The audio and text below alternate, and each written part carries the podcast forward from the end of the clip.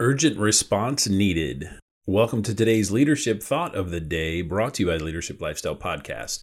Or is it? So often we feel like we have to just address everything. You're scroll through social media and see a post about something and you just got oh it just gets under your skin you just got to say something well you really don't have to you really can measure what you're saying and it's a good way to fall into a trap especially when you're emotional about something and solving problems at work uh, works a lot like that you got to decide what you're going to respond to immediately and what can wait, what you want to think through. What are you going to, how are you going to guard your time and protect those responses you're going to have because you're really thinking through more about what that response is going to be. So don't let those urgent response needed thoughts that aren't really there guide how you do um, respond to things. Today's leadership lesson brought to you by Leadership Lifestyle Podcast Grow yourself just a little bit more.